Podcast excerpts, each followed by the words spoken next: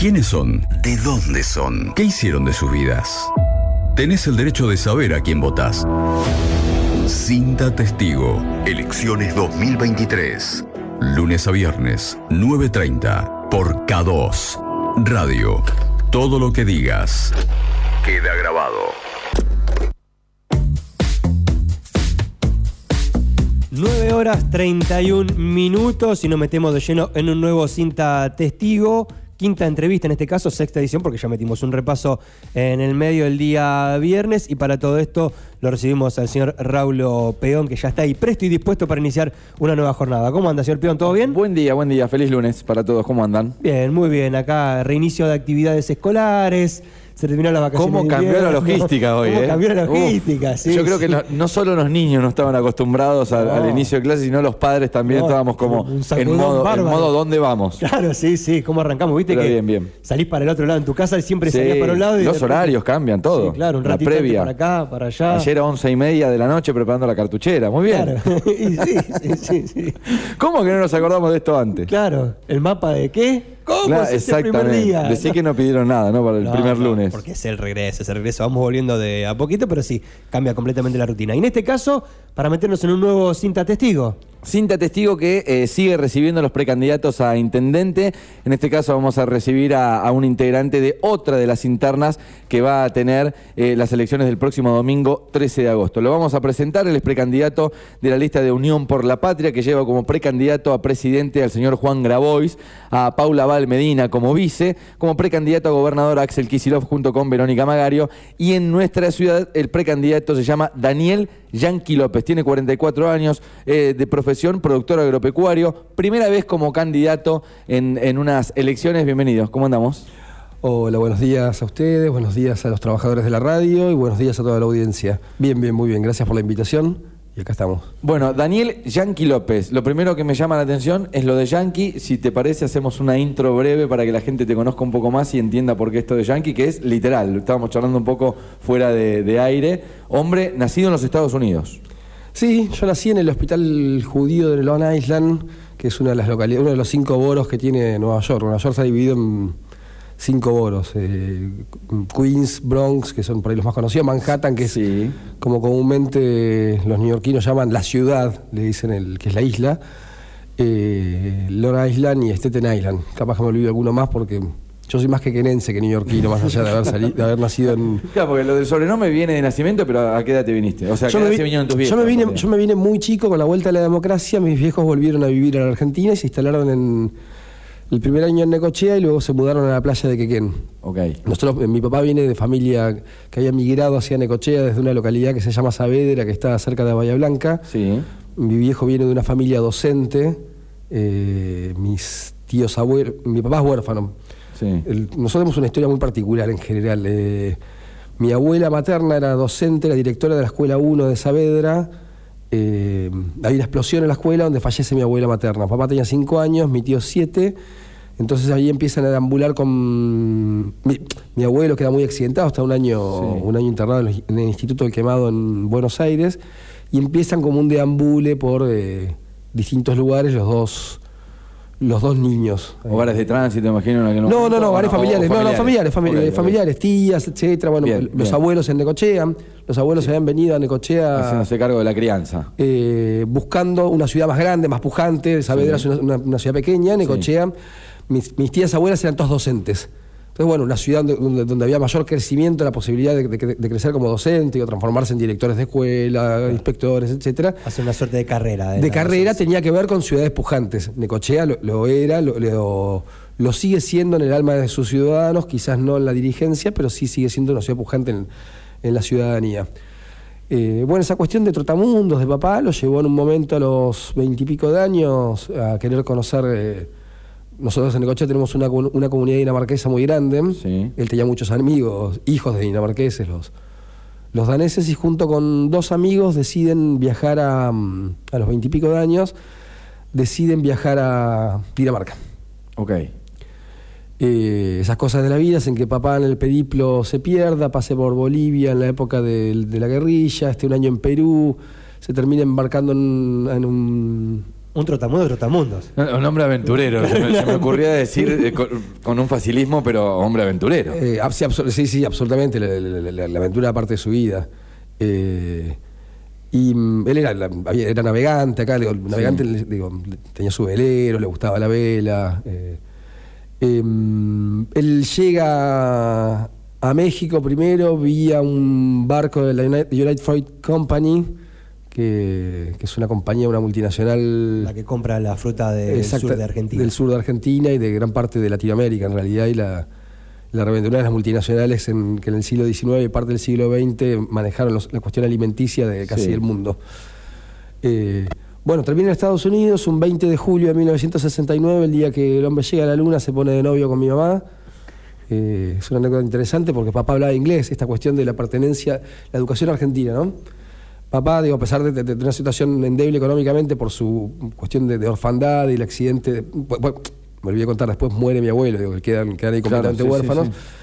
Eh, la educación argentina, el venir de una familia docente, de clase media, le daba una cierta facilidad y una, y una preparación que al mes, mes y medio de vivir en Estados Unidos ya estaba hablando inglés perfectamente. Cosa que al resto de Latinoamérica, y esto lo digo como migrante, yo soy tercera generación de migrantes, porque mi abuelo fue un migrante español en Argentina. No es tan común, ¿no? Nosotros tenemos como una base educativa que es un poquito que más muy- sólida que el resto. Es recontra sólida, que eso tiene que ver con, eh, y permítame acá meter una cuestión partidaria con la patria peronista.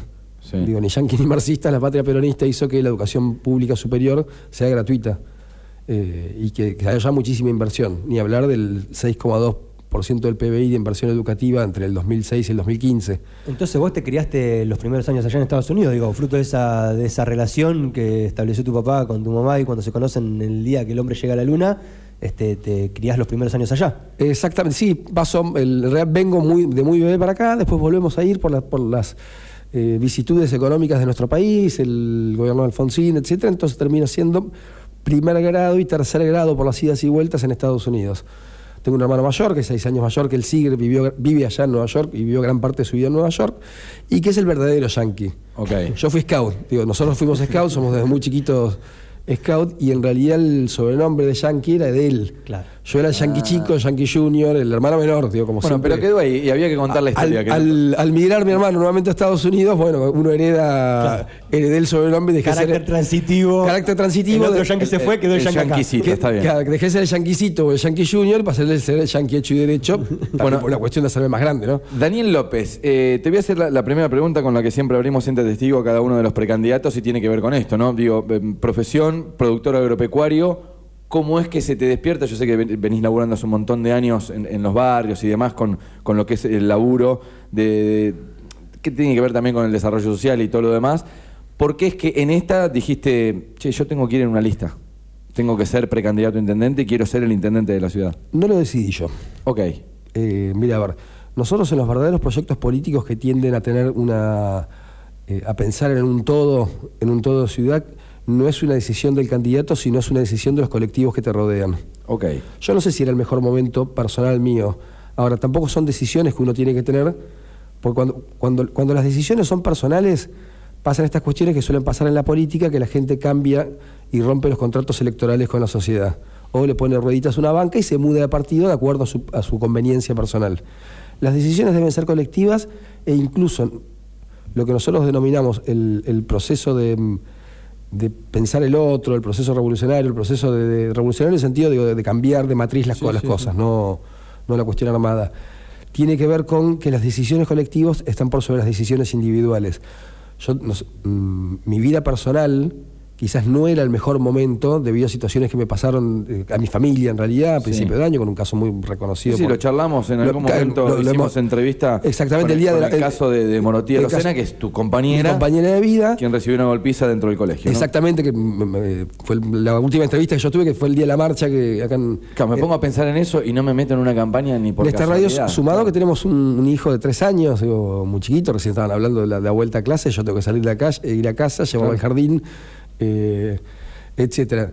Ahora, las cuestiones de una intendencia, de una intendencia, un cargo político, no se deciden por cuestiones personales, se deciden por los colectivos que lo rodean. A mí mis compañeros me dijeron este es el momento. Y uno se pone a pensar, digo, yo tengo compañeras, y van en la lista de concejales, ¿eh? digo, que no tienen baño en la casa. Digo, que viven en una condición humilde, dado la desigualdad original que existe en, nuestro, en nuestra ciudad, con, una, con una- en nuestra ciudad y en nuestro país. Y hagamos mea culpa a todos los que militamos en política de por qué tenemos estas situaciones a 40 años de democracia. Que todos los días se levantan y la pelean día a día con enorme cantidad de dificultades que están afrontando y sin embargo están militando por el otro y sin embargo en la pandemia, cuando apenas tenían condiciones de vida para sobrevivir, se dedicaron a alimentar y a darle una mano a todos los vecinos de su barrio. Entonces, la- lo que a uno le pueda pasar personalmente, cuando vos te ves en comparación de lo que sobreviven la mayoría de los vecinos de Necochea, decís, no, bueno, yo soy un cobarde si no lo afronto. Si yo digo que no, tengo una cobardía supina que no que sería imposible. Entonces, ¿Y- y con mis que- condiciones materiales, Sí. con mis condiciones de formación que me formó la universidad pública, Sí. con la educación pública, con mi condición social de poder afrontar estas cuestiones, yo no puedo poner mis, mis cosas personales ante lo colectivo. Entonces, bueno, hay que hacer. Entonces, nosotros tenemos una innumerable cantidad de candidatos que quieren ser. Digo, y a veces tenemos que empezar a pensar en candidatos que quiere la ciudad, no lo que quieren ser ellos. Digo, a mí me eligieron mis compañeros y me pidieron mis compañeros. Te cambio la pregunta y no es una repregunta, es eh, abrir para otro lado. ¿Por qué crees que te eligieron? por varias cosas. Capacidad de conducción, capacidad de comprender el contexto, trayectoria militante, pero sobre todas las cosas porque estoy obligado, me obligan mis compañeros a devolver a la sociedad parte de lo que la sociedad me dio. Digo, toda esa gente que no puede tener acceso a la universidad pública o a la educación pública de calidad por condiciones, como dije antes, de desigualdad original, digo, los que tuvimos acceso estamos obligados, por lo menos moralmente, desde una moral militante, a devolverle a la sociedad lo que nos dieron. Entonces, todo eso que yo me preparé durante años, eh, en la Universidad de Buenos Aires, en la Universidad de La Plata, yo se lo tengo que devolver a Necochea de alguna manera.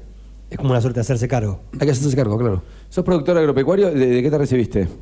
No, yo no me recibí, yo estudié ciencia política, no Ok. pude recibirme. Sí. Eh, también, hablando de las historias trágicas de la familia, digo, yo eh, en 2000, mm, hace unos años mi papá se enferma mucho, eh, le agarra cáncer, termina falleciendo de cáncer, cuestión que tenemos que discutir en Necochea también, lo, pero hagámoslo un poquito más adelante.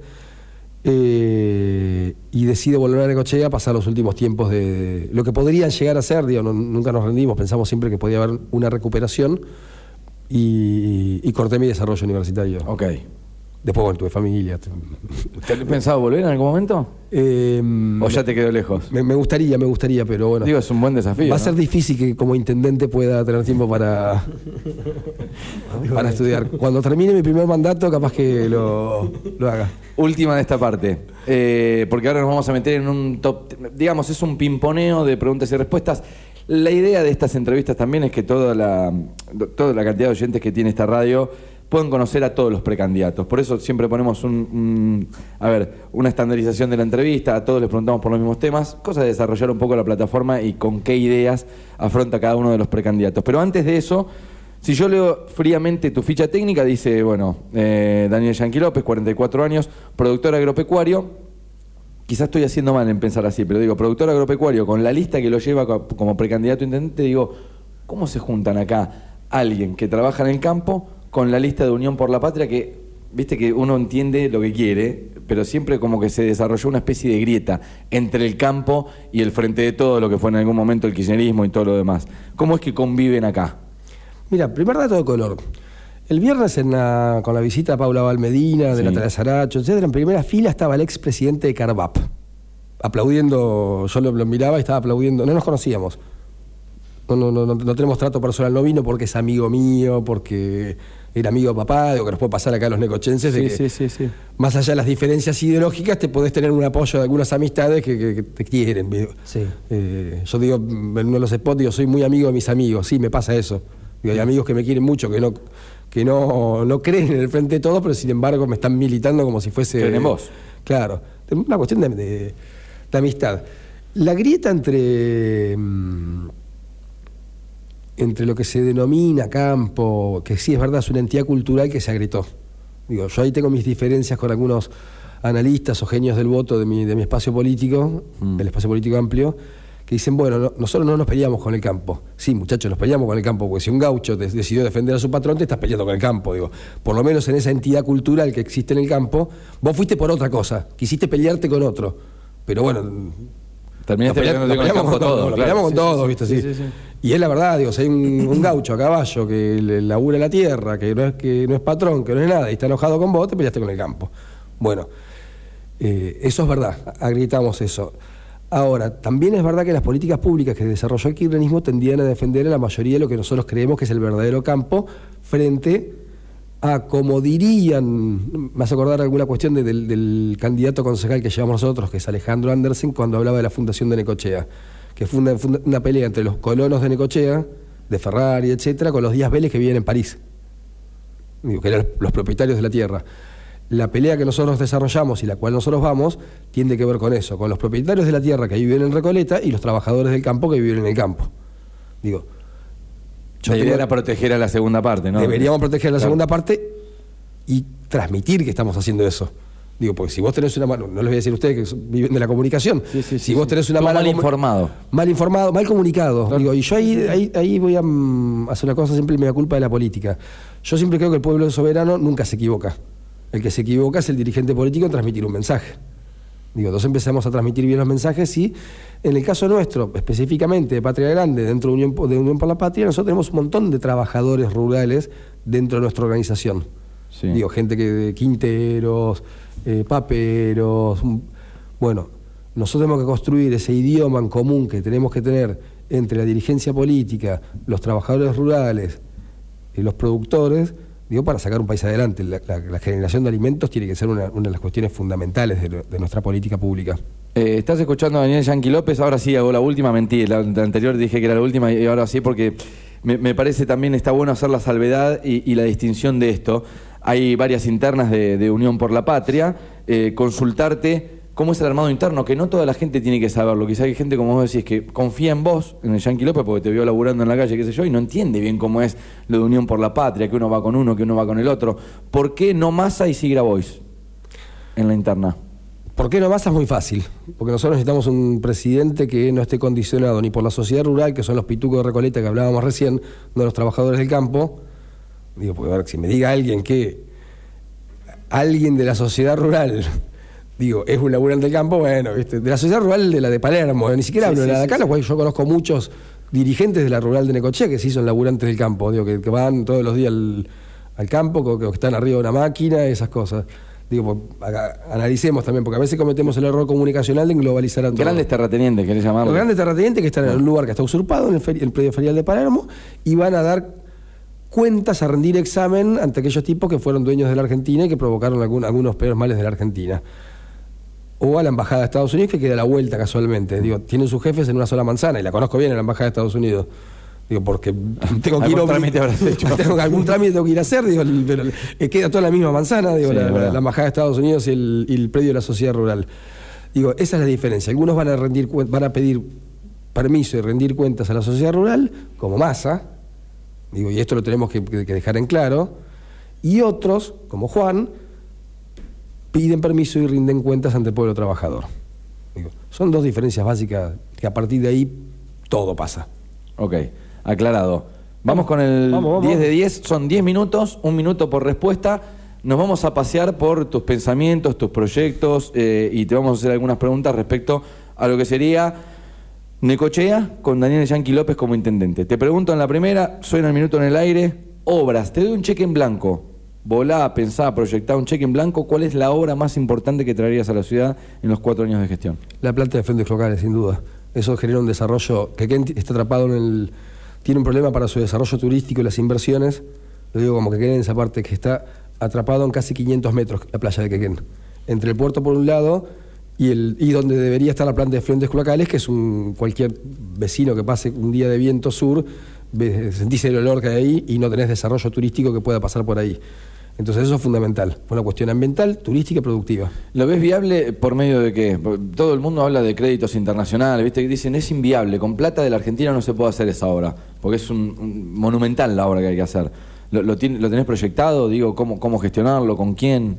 ¿De dónde sacar el dinero? Porque de todo lo que vamos a hablar siempre te voy a preguntar, ¿de dónde sacamos el dinero? No, y nosotros siempre tenemos claro de dónde hay que sacar el dinero. Sí, es absolutamente viable, eh, con plata argentina incluso, digo, eh, con el 10% de lo que se le pagó la última semana al FMI hacia cinco plantas de frentes locales. Entonces nosotros tenemos un candidato a presidente que va a, a reconsiderar el, el, El pago del crédito. del crédito del FMI. Con ese dinero lo invertimos en Argentina, entre otras cosas, en la planta de flentes locales y muchas más. Eh, hablemos de la recaudación, netamente, si después seguimos con los proyectos. Eh, para tener ordenada la municipalidad, pagar los sueldos a término, tener proyección de obras también con mano de obra municipal y con presupuesto municipal, ¿qué haces para recaudar más y mejor? El- la tasa portuaria, sin lugar a dudas. Hay que buscar a donde más, a donde más hay, que no son necochenses, que son las eh, siete compañías más grandes del mundo, tienen que pagar sus tributos.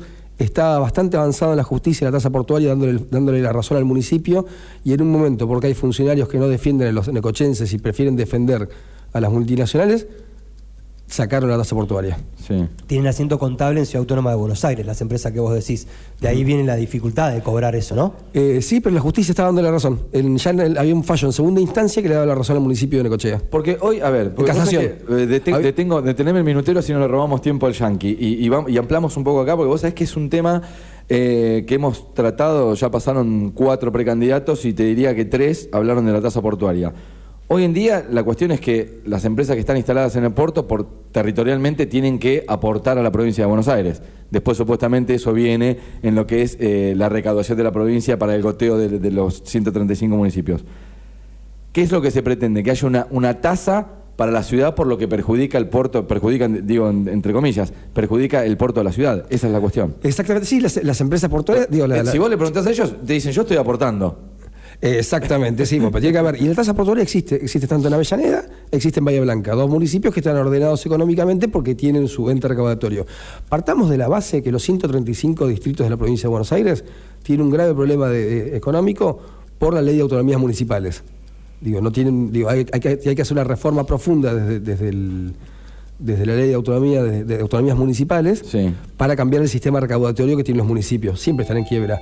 Salvo aquellos municipios que inventan una tasa especial para poder financiarse. Caso Avellaneda y Bahía, Bahía Blanca con la tasa portuaria. Sí. O sea, poder se puede. O sea, es viable. Es viable, absolutamente viable. Y lo que, y lo que dije recién, en- había un fallo de casación, o sea, en segunda instancia, vos tenés, la justicia tiene un fallo en primera instancia, que es el juez ordinario, que El juez, el lo que llamamos el juez. Lo que llamamos el juez, que había favorecido al municipio. Las empresas apelaron. Sí. Fue una casación que es segunda instancia. Casación le dio la razón al municipio, diciendo, bueno, no, eh, pagué las más dos empresas en el gobierno del, del Frente Renovador, habían pedido incluso la cuenta a donde Sí. debían pagar lo que debían ya por, lo- por El los años atrás, el, sí. el retroactivo. Se volvió a apelar y eso iba a la Corte. Corte la-. Última instancia. Última instancia. Que la Corte seguramente, por usos y costumbres, cualquiera que, que- que- que haya, que siga algunos casos judiciales, termina di- diciendo casación tiene razón. Claro. Entonces sí va a terminar. Hoy en día estaríamos cobrando la tasa portuaria y seríamos Disney en Necochea. Ok. Buena frase para titular. ¿Es tan importante? Absolutamente. Recaudación, Sí, sí. mucho dinero. Sí, sí, es muchísimo dinero y nosotros tenemos que recaudar por ahí para sacarle la presión impositiva al comerciante de Necochea, que es el generador de empleo. Nosotros no podemos estar cayéndole todo el tiempo al comercio de Necochea, cuando el comercio de Necochea, insisto, es el generador de empleo de la ciudad, digo, es lo que nos mueve económicamente. Eh, Daniel Yanqui López está contestando en cinta testigo en este lunes 31 de julio, se termina el mes de julio, hablemos un poco de salud. Hiciste una alusión ahí cortita hace un ratito, te meto ya de lleno en salud. ¿Qué hacemos? ¿Qué hacemos con el hospital? ¿Qué hacemos con la salud privada en la ciudad? ¿Qué proyectos hay? Bueno, En charlas con distintos médicos y efectores de, y efectores de salud, te dicen todos que es la medicina privada en Necochea, como, como la, como la conoceríamos mediante clínicas, etcétera, no es un negocio. Entonces es imposible pedir al privado que invierta en una ciudad que por cantidad de habitantes no es un negocio. Dicen, mire muchachos, no, no hay. Salvo que haya un negocio aparte que no sea el de la salud. Sí. Entonces también ahí tenemos que cuidar qué inversiones vienen a Necochea. Y esto insisto, porque a veces con el tema de la Necochea del sí, ¿viste? dejamos que cualquiera invierte y no, no, no, no miramos mucho qué es lo que se está haciendo. En los años 90 Rosario empezó así. Digo, y ahora están como están. Digo, ojo con las inversiones que vienen a Necochea, ojo con, los, con esas inversiones fantasmas que tenemos en Necochea. Pero con la salud pública, ¿cómo hacemos? Tenemos tres hospitales, tenemos tres centros de atención primaria de la salud, es muy complicado. Y un, hospital, y un hospital provincial. Lo que tenemos que hacer es que tiene que haber una articulación positiva entre toda la política necochense Sí. Digo, nos tengo que poner los pantalones largos, ponernos todos de acuerdo, a la cabeza el intendente, por supuesto, pero legisladores provinciales, para trasladar parte del asiento de la salud pública provincial de Mar del Plata a Necochea. Mar del Plata tiene, el municipio general Pueyrredón gasta solo el 7% del presupuesto municipal en salud. ¿Por qué? Porque descansa en la, La operati- provincialización. la- la operatividad provincial de la salud. Todos los hospitales públicos provinciales se encuentran en, en Mar del Plata. Uno solo en Necochea, que es algo chiquito que está avanzando hacia un hospital general. O sea, salud privada, ¿lo ves viable o no? No, no, no, no es, es- lo- lo que- yo digo, yo no soy médico, digo, te lo dicen los médicos, digo, te lo dicen lo- lo- los, empresarios de salud. El que quiere invertir en, en una clínica privada en Necochea, Sí. hay algo raro atrás.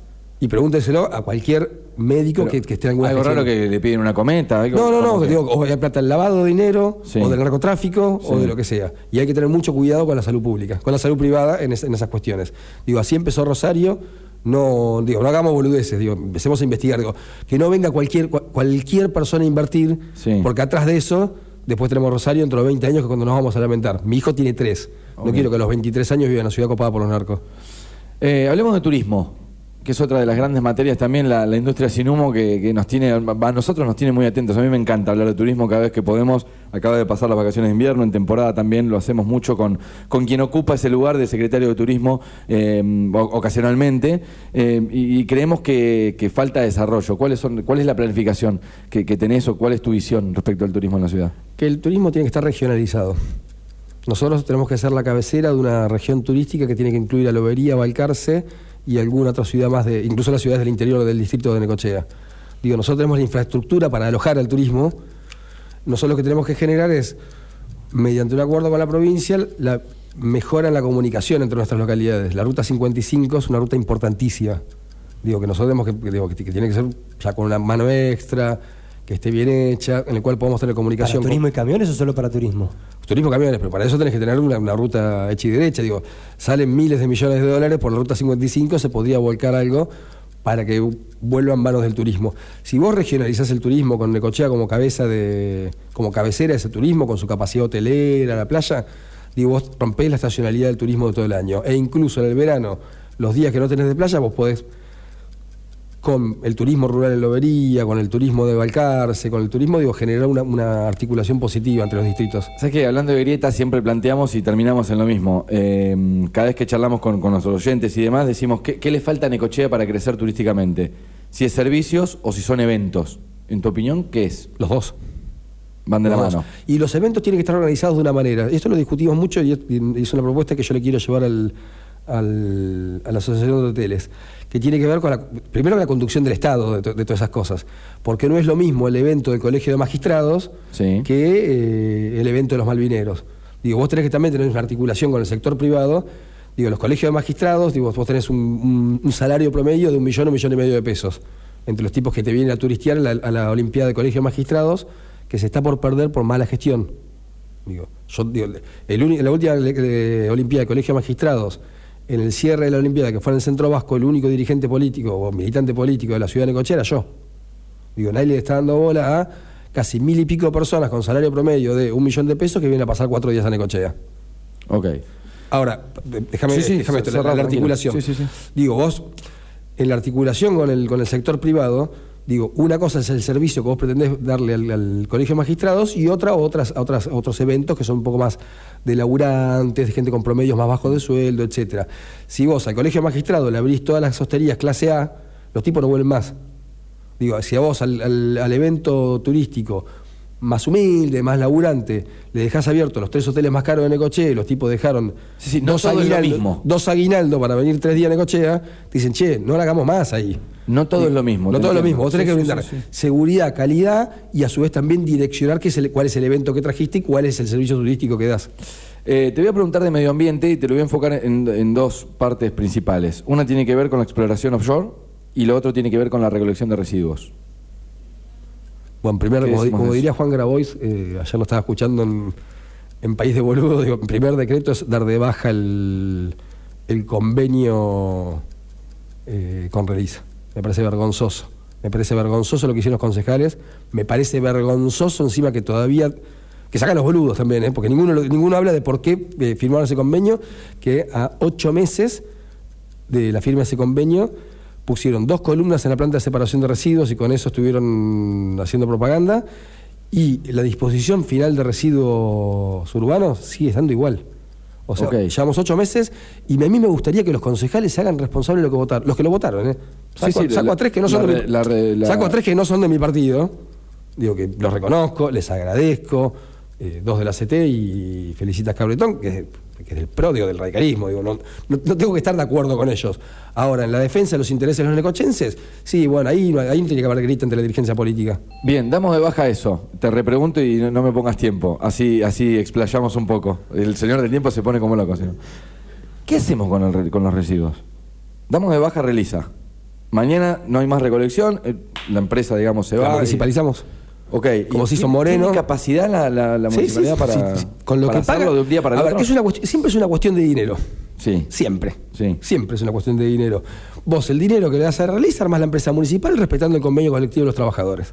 Ok. Si Relisa lo puede hacer y se genera ganancia al empresario dueño de Relisa, que, le- que le genera bastante, Sí. no vive mal, eh, el municipio lo puede hacer y le tiene que sobrar dinero. Ahora, vos necesitas un Estado grande pero eficiente. Y esa es la dicotomía. No nos podemos quedar entrampados en la, en la historia de el Estado chico para que sea eficiente, el Estado grande es ineficiente. No, yo creo que hay una posibilidad de construir un Estado grande con servicios y eficiente y con gente honesta. Sobre la exploración offshore, Sobre la exploración offshore, offshore, nosotros tenemos una discusión muy muy fuerte. Yo en principio no estoy de acuerdo con, con la exploración offshore, lo digo abiertamente. No estoy de acuerdo porque yo tengo la obligación como intendente de Necochea de escuchar a Necochea. Digo, acá está esta cuestión de que la dirigencia política son los genios del voto y, y tienen todo solucionado y no escuchan a los vecinos.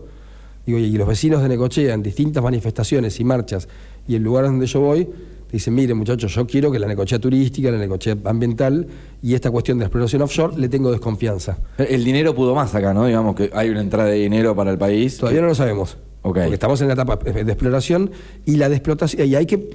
También. Hay que dejar de mentir por dos años. Eh, la explotación offshore, digo, trayendo algún beneficio económico para, el, para la ciudad o la zona, es a partir del diseño 35-45.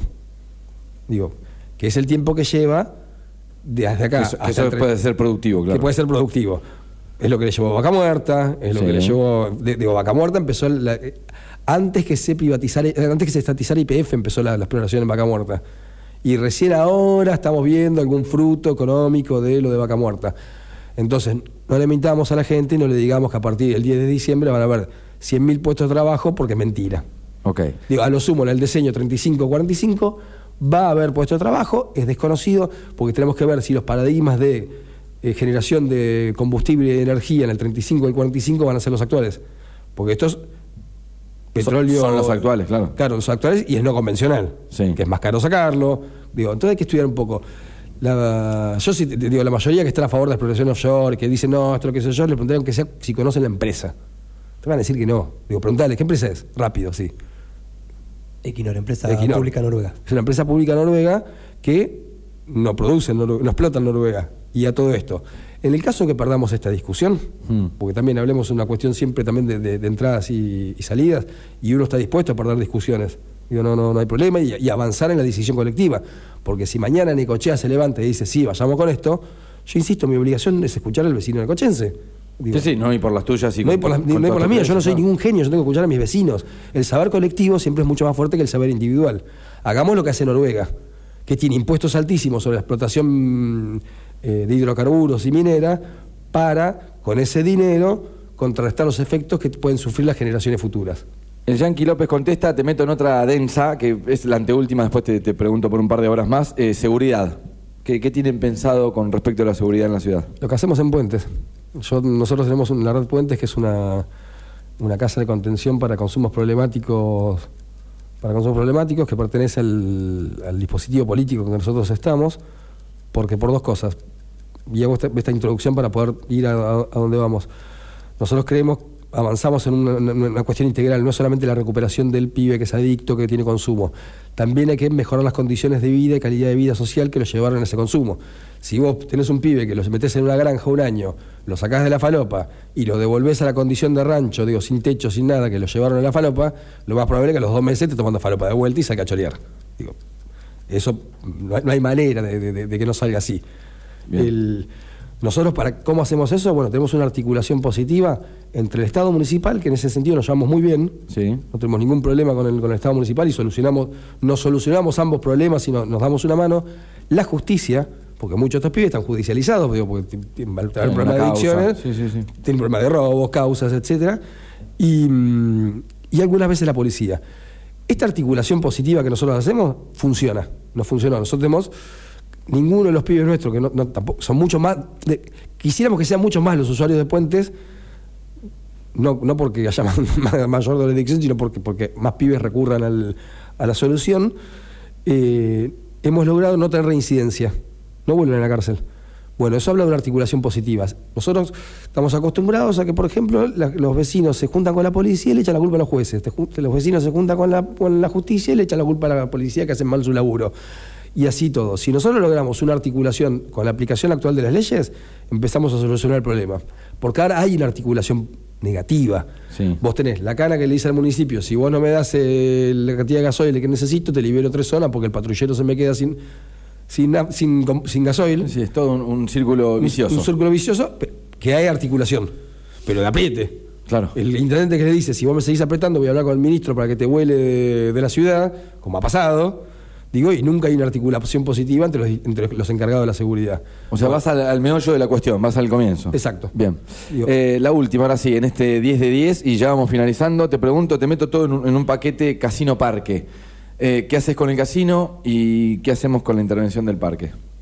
Mira, primero decirte que, y esto tiene que ver con lo que nosotros hemos estudiado, el, el problema de la ciudad, que el casino del parque, que, que Ken y la usina, son problemas que se plantearon en el debate final del Ecos Diarios en la elección del año 1983. O sea, algo está pasando en Ecochea que no hemos logrado solucionar ninguno de los problemas. 40 años. 40 años. Pero el debate, vayan a los archivos históricos. Esto es lo bueno de tener un primer candidato concejal como Alejandro Andersen. Digo que. Y aparte es historiador, ¿no? es Hay- historiador, sabe. historiador de Necochea, Claro, claro, de claro. la historia de Necochense. El, el parque no se toca. El parque tiene que ser público para el disfrute de todos los necochenses. El que quiere urbanizar el parque, yo le respondo que nosotros vamos a parquizar la ciudad. ¿Pero servicios tampoco? El servicio, sí, sí, servicio mínimo, digo, el servicio tiene que, tiene que haber baños, tiene que haber, tiene que haber eh, guardaparques, tiene que haber bomberos, tiene que haber una serie de, una serie de inversión en el Estado que tiene que correr por cuenta del Estado. Digo, ahora, eh, no hay un solo alambrado más en el parque, el parque tiene que ser público para todos los necochenses, y esto lo verán en condición de nacido en Nueva York. A nadie se le ocurre lotear y privatizar el Central Park. Digo, es una locura. Ninguna ciudad avanzada en el mundo se le ocurre privatizar o cercar sus espacios públicos. Vayan ustedes, que se le ocurra algún trasnochado, ni Rudolf Giuliani hizo eso, de meter un alambrado en el Central Park. Te matan, los- digo, un tipo de Manhattan. Digo, la gente que domina el mundo te dice que a su parque ni en pedo lo, lo, lo- lo cercan, que es el Central Park. Que a alguien se le ocurra hacer eso. Eh, Bueno, imitémoslo en algo. Bien. El casino, eh, con lo que se ha hecho hasta el momento, digo, eh, el tema de la puesta en venta de los terrenos y demás, con, ese- con, ese- con lo que pasó últimamente, que digamos que fue, te puede gustar o no, pero fue una decisión. Mira, yo voy a, voy a- a- a contrastar un axioma del menemismo. Yo como no soy menemista y combatí al menemismo, Sí. yo te puedo decir que todo lo que sea, todo lo que esté en manos del Estado debe quedar en manos del Estado. Bien. A diferencia del menemismo de Hidromi, que decía todo lo que esté en manos del Estado debe venderse. Porque no soy menemista. Nunca lo fui, no lo soy, soy todo lo contrario. Digo, el casino lo que se debe hacer es administrarlo. No porque se hayan cometido errores en el pasado, de una mala administración, de una mala. Digo, lo, lo que hay que es ayornarlo a los nuevos paradigmas. Digo, con una inversión estatal que la guita está. Digo, porque a ver, a mí lo que me gustaría preguntarme es qué pasó con el seguro del auditorio. Digo, O sea, vos decís que el Estado tiene dinero para arreglar el, todo. el- no, todo el- el Estado cobró el dinero del incendio del auditorio. No, eso lo sé, sí, lo entiendo. Bueno, y- ¿dónde está? Y, y- y ¿Dónde apoyo, está? apoyo tu pregunta. Digo, Pacho, Digo, pero- digo, ¿la tenés vos? No, yo no la tengo. ¿Vos la tenés, Raúl? No, no. ¿La tenés vos? Buena parte- ¿La tienen ustedes ahí en la plata del El Estado, Bueno, el Estado yo tampoco lo que la tengo. argumenta es que buena parte de esa plata fue a recuperar la sala de juego que se puso en funcionamiento a partir de hace unos meses. Pero, pero, muchachos, digo, no, que, no nos mientan, que no nos mientan en la cara, digo, pues vamos a la sala de juego. Yo estuve el día de la inauguración de la sala de juego y está tal cual estaba antes, cambiaron dos vidrios, cinco focos y, y la limpiaron. Ya- digo, Yankee, escuchá, barrieron. para, para recuperar todo y ponerlo en valor. Es una cifra sideral la de la ya que lo hizo Daniel hablando. Molina. ¿Recuerdan que lo hizo Daniel Molina? No sé si todo el edificio. Casi todo el edificio, sí, sí. Una parte. Sí, sí, pero lo hizo Así que lo podrías recuperar. Sí, Vos, sí. intendente, lo podrías recuperar Sí, tranquilamente. absolutamente. Te comprometes a eso. Sí, yo te- Bien, eh, junto, a los, junto a los trabajadores, junto a los concesionarios y recuperando el dinero de la- del, del auditorio. Ok. Que si no lo tenés vos, si no lo tiene Pacho, no lo tienen los chicos de allá, no lo tengo yo, digo, alguien lo tiene. Daniel Yanqui López ha contestado en cinta testigo, eh, lleva su lista, bueno, eh, como candidato a presidente eh, a Juan Grabois, a Paula Valmedina como vice, precandidato a gobernador Axel Kisilov junto a Verónica Magario y en la ciudad Daniel Yanqui López es el precandidato que lleva en la lista a concejal, esto es importante, no los hemos nombrado, Alejandro Andersen, seguido por María Belén Bello, Enzo Dacanal, María Luz Edén, Sebastián Cerqueira, Natalia Reynoso, Mariano Peralta, Verónica Maldonado, Maximiliano Blanco y Made Subiri, además de llevar a Morotía Rosena, Ernesto Alemán y a Luciana López como consejeros escolares. Las últimas, cortitas. Eh, ¿Sabés dónde votás ya? Escuela 40 Quequén, como siempre. ¿Y vas temprano o vas de tarde? No, voy temprano. Siempre, generalmente voy temprano. Generalmente fiscalizo yo. Ok. Entonces estoy desde, Claro. desde- desde muy temprano. Esta, no, capaz que me va a tocar fiscalizar, capaz que no, todavía no lo hemos decidido. Sí. Pero la escuela 40 de Quequén, donde vota la letra L de Quequén, donde votaba papá, donde votan mis vecinos de la, de la playa Quequén, como los Martínez, Sí. eh, LM y, y no sé cuál más estamos ahí. Oh, será. Eh, O, LMN. No, O creo. Eh, Bueno, pero vas temprano. Eh, un pronóstico, ¿puede ser personal o puede ser de la elección entera de las pasos del 13 de agosto? ¿Qué pensás que va a pasar? Mm, Pienso que nos tenemos que. La, la política necochense tiene que tomarse el laburo de convencer a la gente que vaya a votar, de mostrarle un proyecto, propuestas, eh, y, de, de- y de convencernos que nosotros vamos a pelear por ese ser necochense, Sí.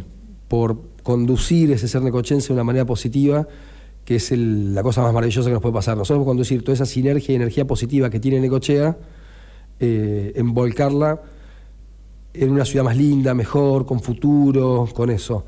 Y eso es que la gente vaya a votar es necesario para defender la democracia. Digo, para eso tenemos que tener mejor calidad de dirigentes.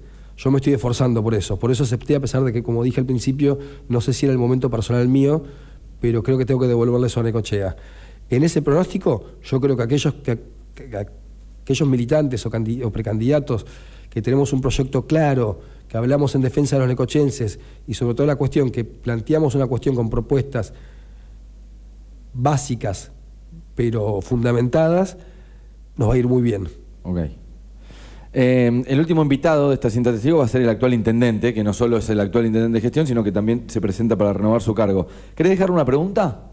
La que quieras. Puede ser de, no sé, mañana sos elegido intendente, preguntarle, no sé, dónde están los artículos de limpieza en la oficina, o algo del orden de la ciudad como más importante. De No, que presupuesto, que el- de... Creo que ya le dejó una pregunta con el casino, ¿no? Esa es una y que el 10 de diciembre hagamos la transición ordenada porque me gustaría recibir el municipio bien. Gracias, Yankee. ¿eh? Daniel Yanqui López ha pasado por una nueva cinta testigo. Eh, ya estamos, terminamos en este lunes. Ya estamos en el horario de segundos afuera, así que Cinta Testigo se retira, se despide porque tiene mucho contenido Siguen los invitados hasta el jueves que viene. ¿eh? Recuerden que vamos a estar recibiendo a todos los precandidatos intendentes.